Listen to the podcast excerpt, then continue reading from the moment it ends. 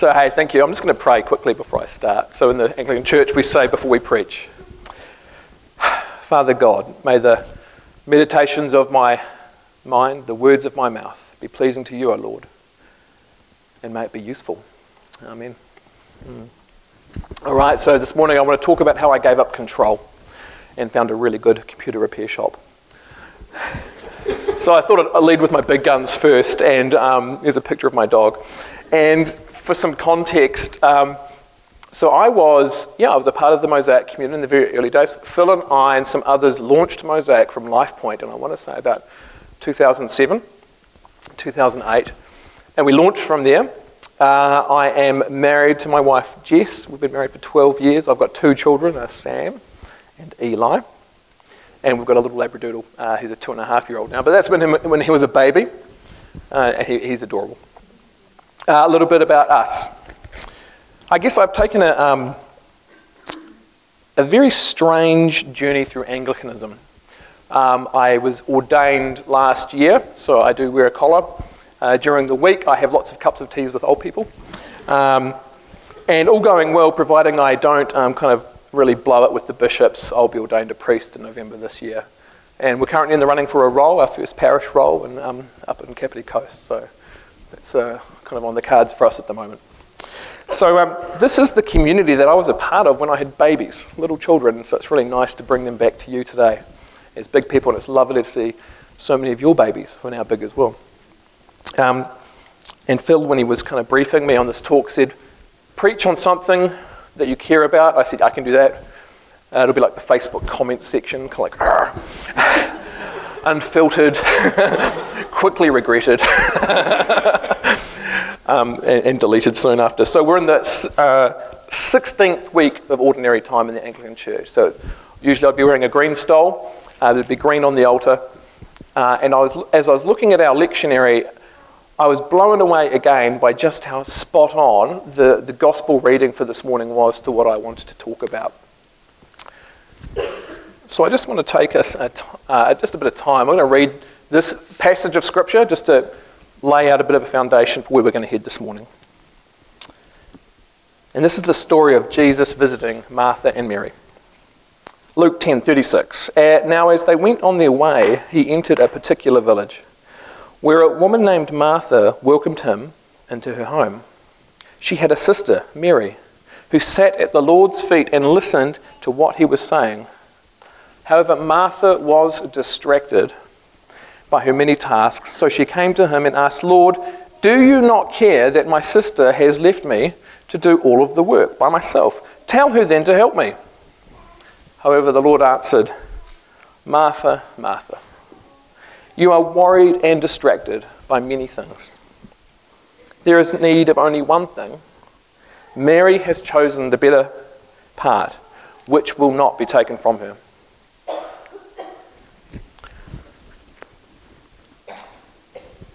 Straight off the bat, I want to give a bit of context to this. Ben Witherington, the 30s, my favourite New Testament guy, says that any text taken out of context is just a pretext for making it mean whatever you want. Okay, so we just need to dig a bit deeper into the story. There's some stuff going on here. There's part scandal, there's something scandalous happening in this picture, uh, and there's societal rules being broken. And there's just the pure humanity of a sister who feels hard done by. In Middle Eastern culture, the genders were strictly separated by code. And I just want to reflect uh, as, we, as we look at the story a little bit deeper on just what, what divide did Mary cross to get into the position that she was in, to be taught? I don't know if about this, but were women even allowed to be educated? Where women were uh, chattels and quickly dispensed with by divorce, a man could simply divorce a woman at whim. What was Mary doing in that room? And then I think of Jesus, once again, the social radical, creating a space for Mary. Creating a space for learning education.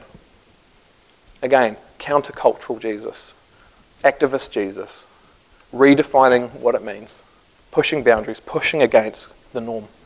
I love Jesus. I love this about Jesus. And we can never lose sight of his activism today.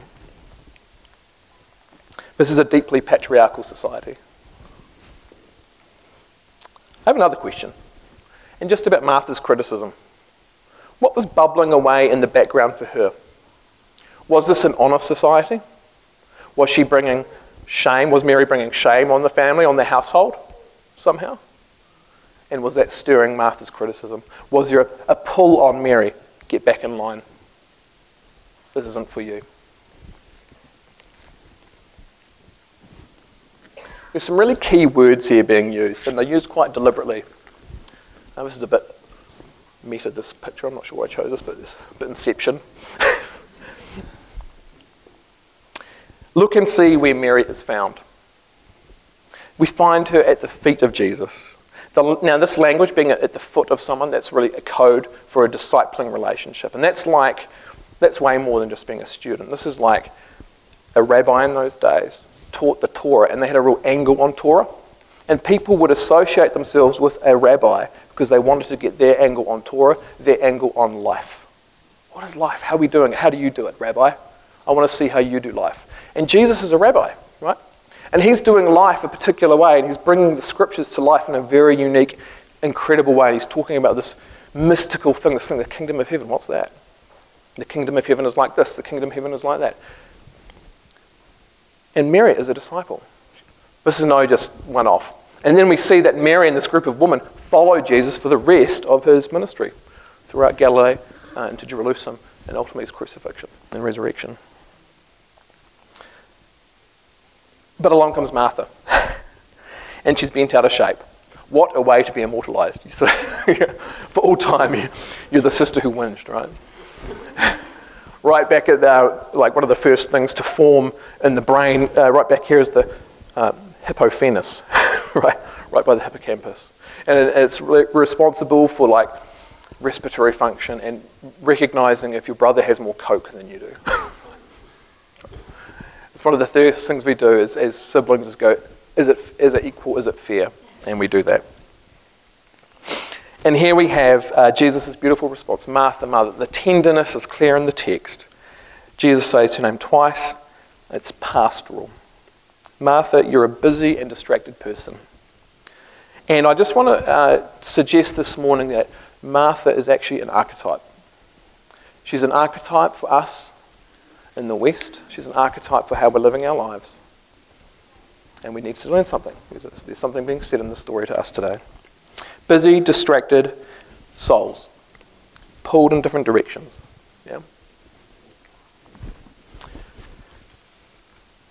Brene Brown puts it really uh, beautifully. Um, she talks about we are the most addicted, the most drugged, the most medicated cohort that has ever lived. And this is ridiculous. We live in the most modern time the most stunning. We have so much automation. We have tools that can do everything. We don't have scarcity of food, and we're an unhappy people. Yeah, I did a religious studies paper earlier this year, and I looked at the suicide stats, and I looked at uh, this massive drop off in mental health, and I looked at also. Um, sorry, the increase in suicide and the decline in spirituality throughout the West. There is something going on here. We should be living lives of bliss and we're miserable and we, we're hurting ourselves to escape internal pain. So we're living in a world of busy. We're living in a world of stress.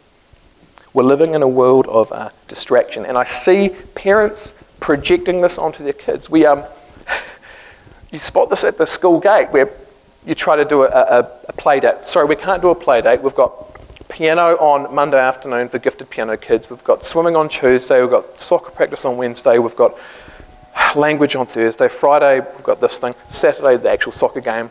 Sunday's church. Monday's counselling. like, even our kids are busy and stressed and anxious. We're kids with anxiety. We're projecting this onto even our young people.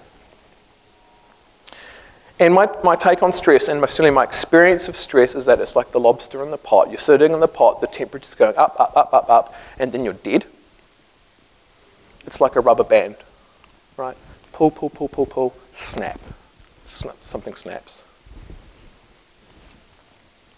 You've hit someone. You've hit a thing. You've hit the wall. You've hit a kid. You've yelled, you've said, you've done damage. Relationships are getting damaged. So I want to talk a little bit about um, my story. So this is me and my two kids, and this is about 2013, I think. It's uh, overlooking the airport in Miramar.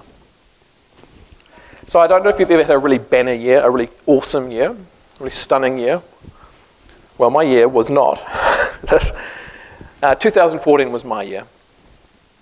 And I've heard that there are, um, I think as a, as, a, as people, we have the capacity to handle about one major stressor at a time, maybe two. And this was the year that I had five. Five major stressors, massive stressors, all piling up on top of one another. So, number one was I was being sued. I own a business. And when you're in business, it's just cut and thrust, cut and thrust all the time. And I had a major falling out with my business partner. Yeah.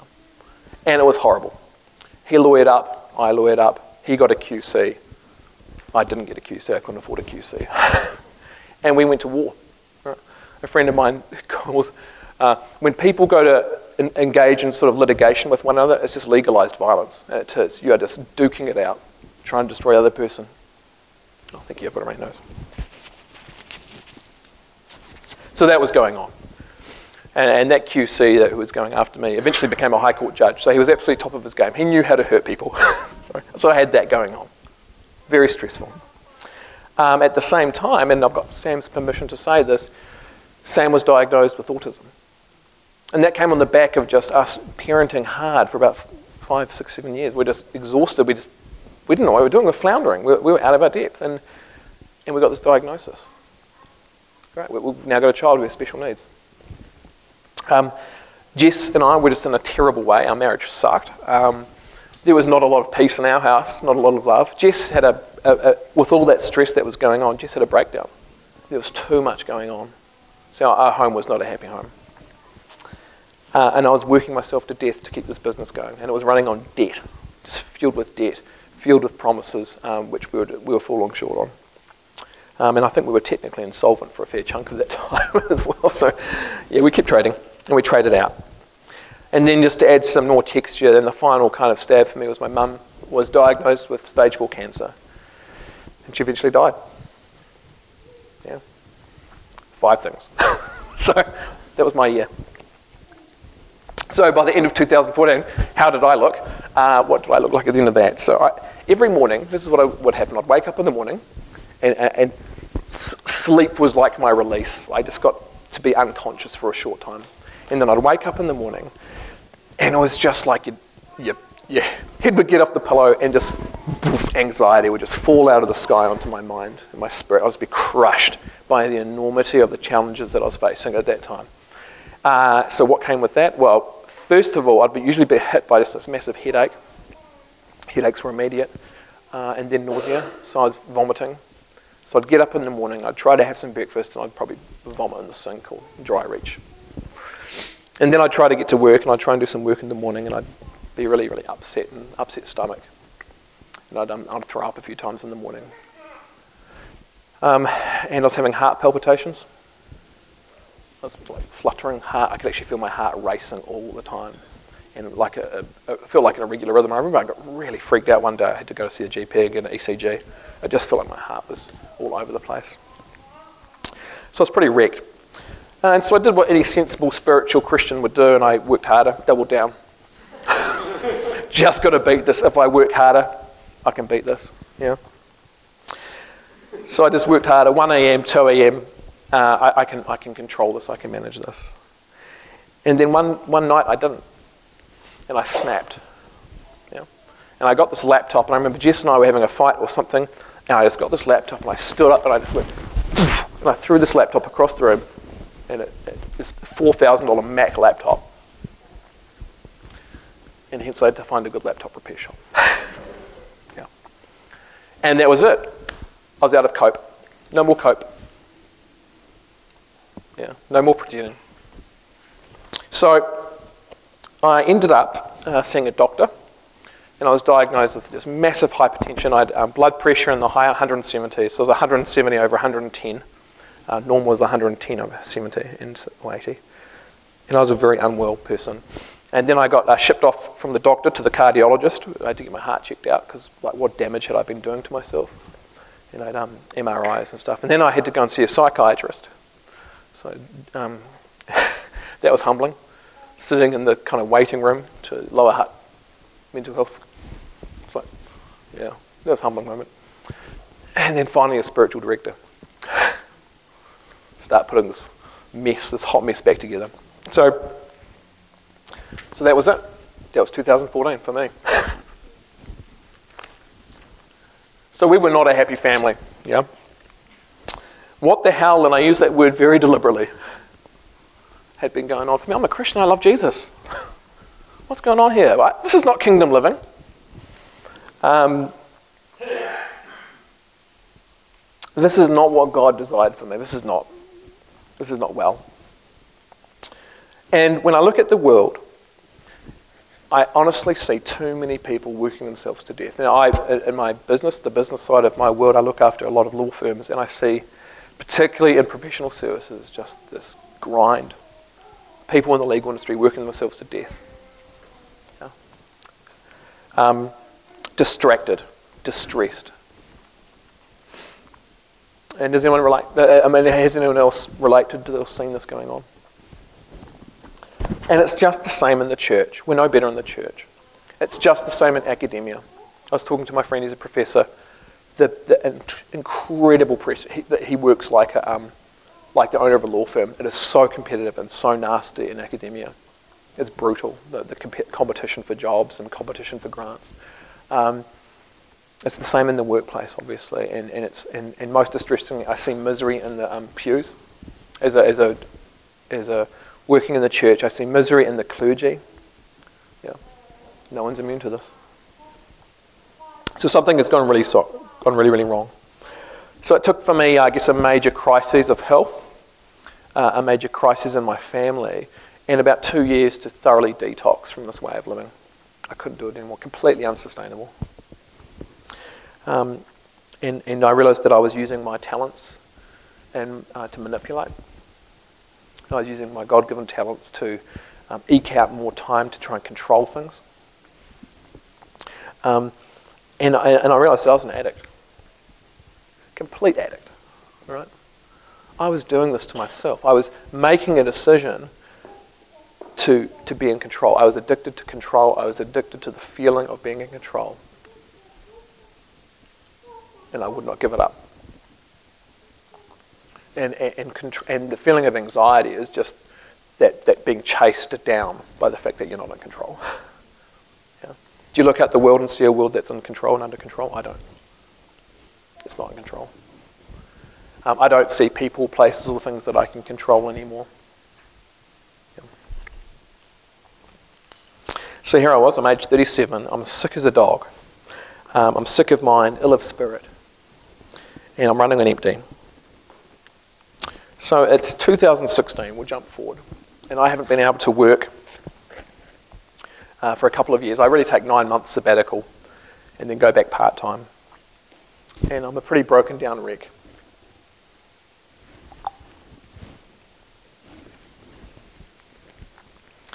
And I'm sitting in this uh, shed in Kapiti with my spiritual director, surrounded in book by books, this beautiful little kind of den, this little man cave. And I'm looking into one of the kindest faces I've ever seen. And my spiritual director, Andrew, is just eyeballing me. And he's got this I don't know if you've ever engaged in spiritual direction.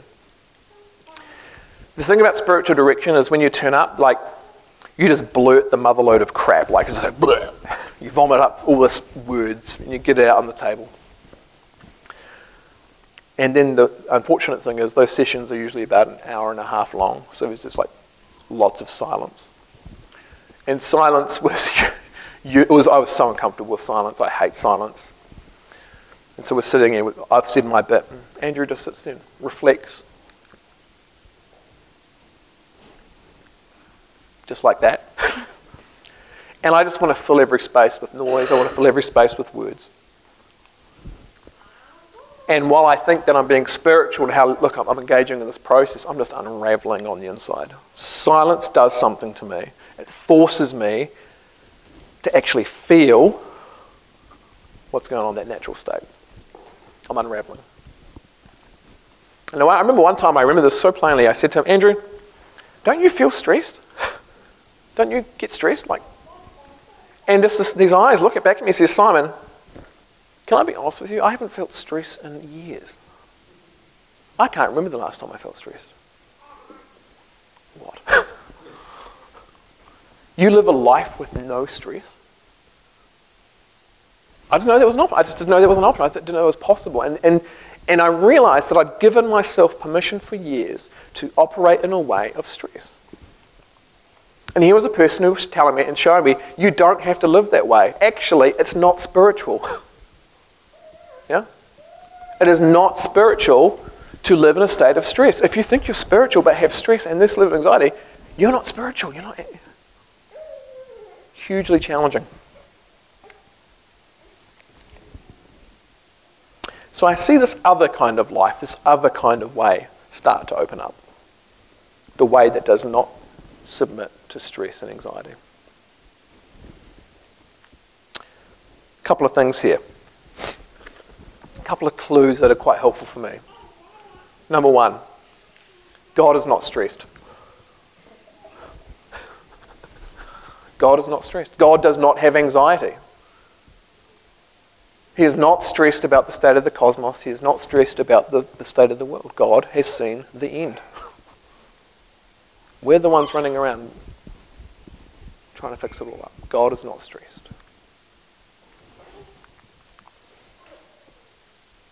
So I have to do some real theology. I've got to go back and, and, and revisit some foundational errors. Yeah. Number one, I used to think that faith was about the absence of doubt. Faith was about believing things like persevering, grittily hanging on to beliefs in the face of overwhelming odds. Yep. I no longer believe that faith is, is that. I think faith is the dawning reality of seeing God, sorry, seeing the world from God's perspective. Look at Jesus, right? Look at Rabbi Jesus. He's just sitting there and he's explaining, hey, this is how the world really is. This is how the world actually is. Some of the people who you think are at the top are actually at the bottom. Some of the people who are at the bottom are actually at the top. This is how God sees the world. Everything I needed to live an anxiety free life was written in the Sermon on the Mount. This is the way of Jesus. This is what the rabbi teaches. The rabbi teaches peace and a way to do life that is well.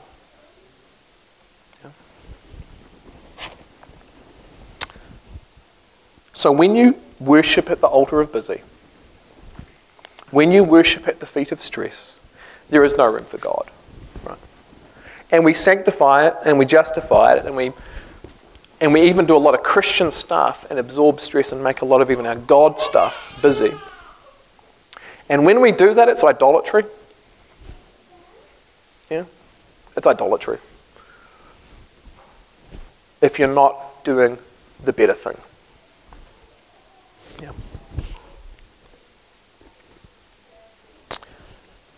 Another bit of theological work I had to do and, and really get my head around, and I thought I knew this and, and, to deeply get to a relaxed point about the state of the cosmos was to understand that the part of me that is eternal, the part of me that is most precious, the part of me that is, yeah, call it the spirit, it's safe. It's safe from death. Not even death can harm it. That is to be very, very safe. So if you believe that you are truly, truly safe from death, what can hurt you? Suddenly, the cosmos, the planet, becomes a very safe place to operate from. Nothing can get you. Death didn't even get my mum. yeah. Death hasn't hurt a single person. That is a safe place to operate from. That is a, a secure and sure footed place to operate in the world from to know that you're, you're safe. Safer than you can ever know, safer than you can imagine. Now, that gives you freedom. There's a transaction that occurs there, then there's freedom. So today, then, is just another day in eternity. Today is just another day in eternity. Okay, so that changes my day. That changes my outlook.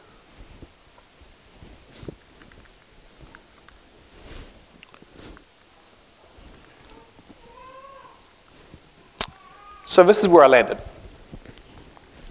To help me get off this crazy stress train, this faith journey, the Christian journey, is in fact the path of discipleship. The path of discipleship into the ways of the Rabbi Jesus, the way of peace, the way of starting to understand the world as it truly is, it really is, from God's perspective. So the cosmos the, uh, uh, and the, the planet, the, the world, the earth we enjoy, was prepared for you lovingly. Uh, it was a place made for you to thrive. It was to adopt a posture of human thriving, not just existing. And to, to fully embrace that, to fully get into that mode, we need to follow the teachings of the rabbi. I want to give you something really practical. Just one tool that I have uh, we've used as a family and it's, it's birthed in Scripture right back in the early bit. It says, On the seventh day, he, God, rested from all of his activities. He rested. God rests. And it was codified and became a commandment.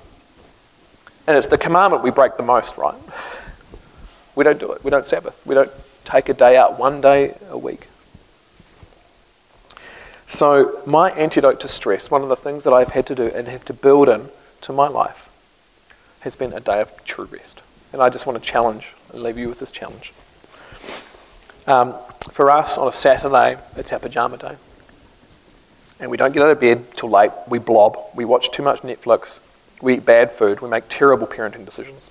Just abysmal parenting decisions. But what happens is that we can operate at a high level during the week and give it and just push ourselves a little bit harder because there is a day coming where we don't and we just blob. And we're building a rhythm into our days, a, a rhythm into our lives that gives us true rest, true break. And it has been an absolute key to unlocking wellness in our family and building a really healthy family culture. So, to quote the prophet Tyler Durden from Fight Club, we need to escape the life of buying stuff we don't need with money we don't have. Yeah. That was prophetic. and a great film. Martha was so busy, she missed the Jesus right then and there. She made herself busy. She did the right thing. She couldn't make peace with the fact that it would have been okay if she was serving up leftovers. It's okay, it's okay to have leftovers. Yeah. She missed the Jesus, the, the teaching of the rabbi right then, this precious moment. She could have heard and been at the feet of Jesus and adopted a posture of the disciple. But instead, we do the right thing. We get bound in societal expectations. But the rabbi teaches another way. I want to be Mary. I want to discover again that Jesus was the greatest teacher who ever lived. Do you believe that? He was the smartest person who ever lived. And he had a lot to say about how humans are living their lives. Yeah. I don't want to miss what the rabbi's saying. I want to be in his presence. I want to sit at his feet. I don't want to miss what he's saying. I want to choose the better thing, and it will not be taken from me. Thanks. That's all I've got. Um, but I'll close in prayer, and maybe we can have some question time if we've got time. Yeah. Yeah.